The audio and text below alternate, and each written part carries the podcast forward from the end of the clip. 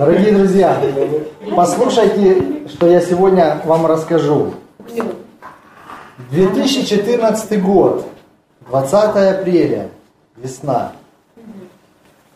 И природа сегодня нам заявляет о том, что приходят времена теплые. Да? Мы сегодня с вами сняли зимние куртки, весенние куртки, майки одели, рубашки, легкую обувь. И мы видим, что широта и палитра красок, которые сейчас природа нам проявляет, нам являет, она сменяется на яркую, на красочную по сравнению с тем, что была еще несколько месяцев назад. Ослепительный солнечный свет открывает окна, двери и наши сердца. Хочется любить, хочется кричать, хочется радоваться. Ну, я не знаю, может быть у меня так, но, но мне кажется, что весна действует очень заразительно на хорошее настроение. И вместе с природой просыпается надежда на то, что впереди нас ждет добро, любовь и что-то хорошее. Также радость общения с друзьями, предвкушение э, отдыха, отпуска, лето, горы, море, ну у кого как, да, то есть кто, кто, у кого какие ожидания. Вот. И меня лично не покидает надежда, то, что этот мир со временем становится лучше. Как хочет, да, скажи, рассказывай, рассказывай. Весна, да, говорит. Весна, говорит. Вот. Ну, я, допустим, жду э, скорейшего наступления лета. Что? Да, надо позвонить другу, чтобы чтобы порадоваться и э, рассказать ему хорошую новость. Кстати, а где телефон? Я куда его положил? Вообще. Ну на джинсах это пропечатано. Нет? Слушай, нету. Пусто. Ага. А Куда же, за что, его потерял что ли? на... Да? В правом кармане. Ну, Не выдавай Василенко. Рыбные места-то не надо. Да. Что-то мне нехорошо, друзья. Вообще, вообще голова болит.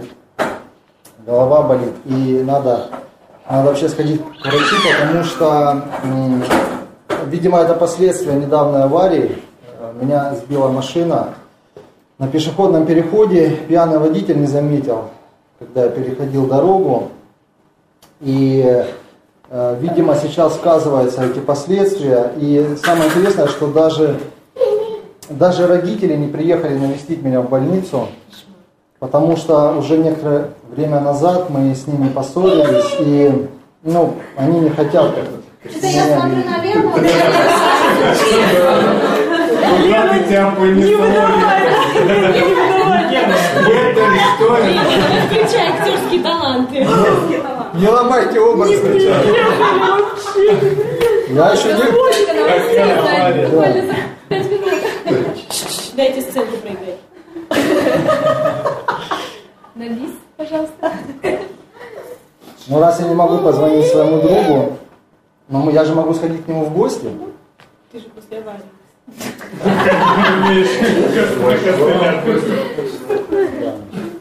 На самом деле и в гости я тоже лучше не ходить, потому что у друга сейчас проблемы в семье, и он живет как на вулкане.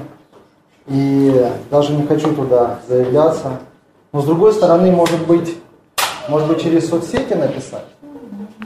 Хотя последний раз в соцсетях я видел очень много агрессии, очень много грязи, очень много негатива, и люди готовы меня раздавить просто за то, что я не поддерживаю с точки зрения.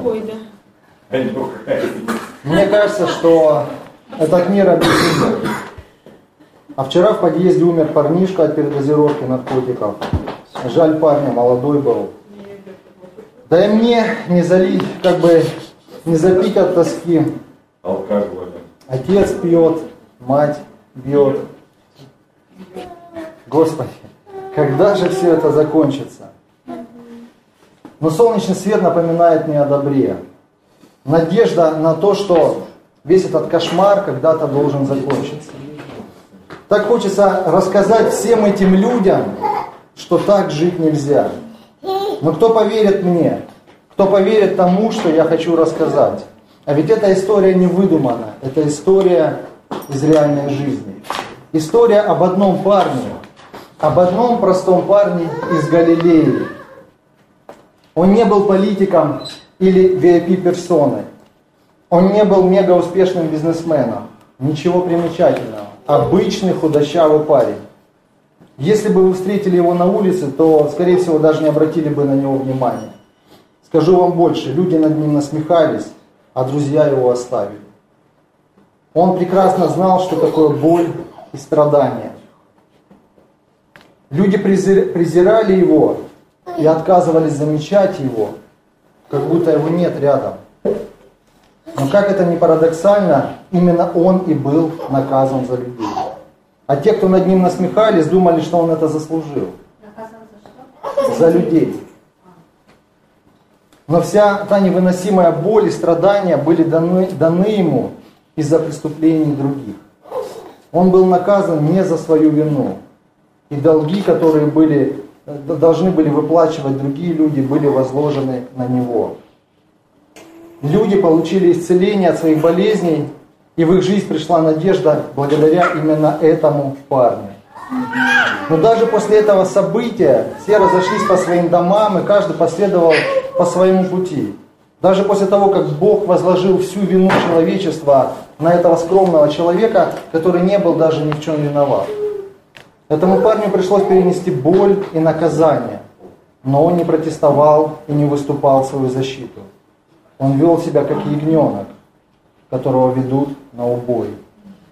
Он был даже покорнее ягненка, с которого состригают шерсть, и не сказал ни слова в свою защиту.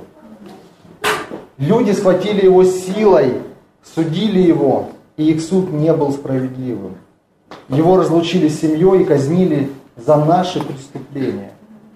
Он никого не обманул и не совершил ничего плохого, но все равно его убили. Бог решил послать страдания этому человеку, и он как слуга отдал себя на смерть.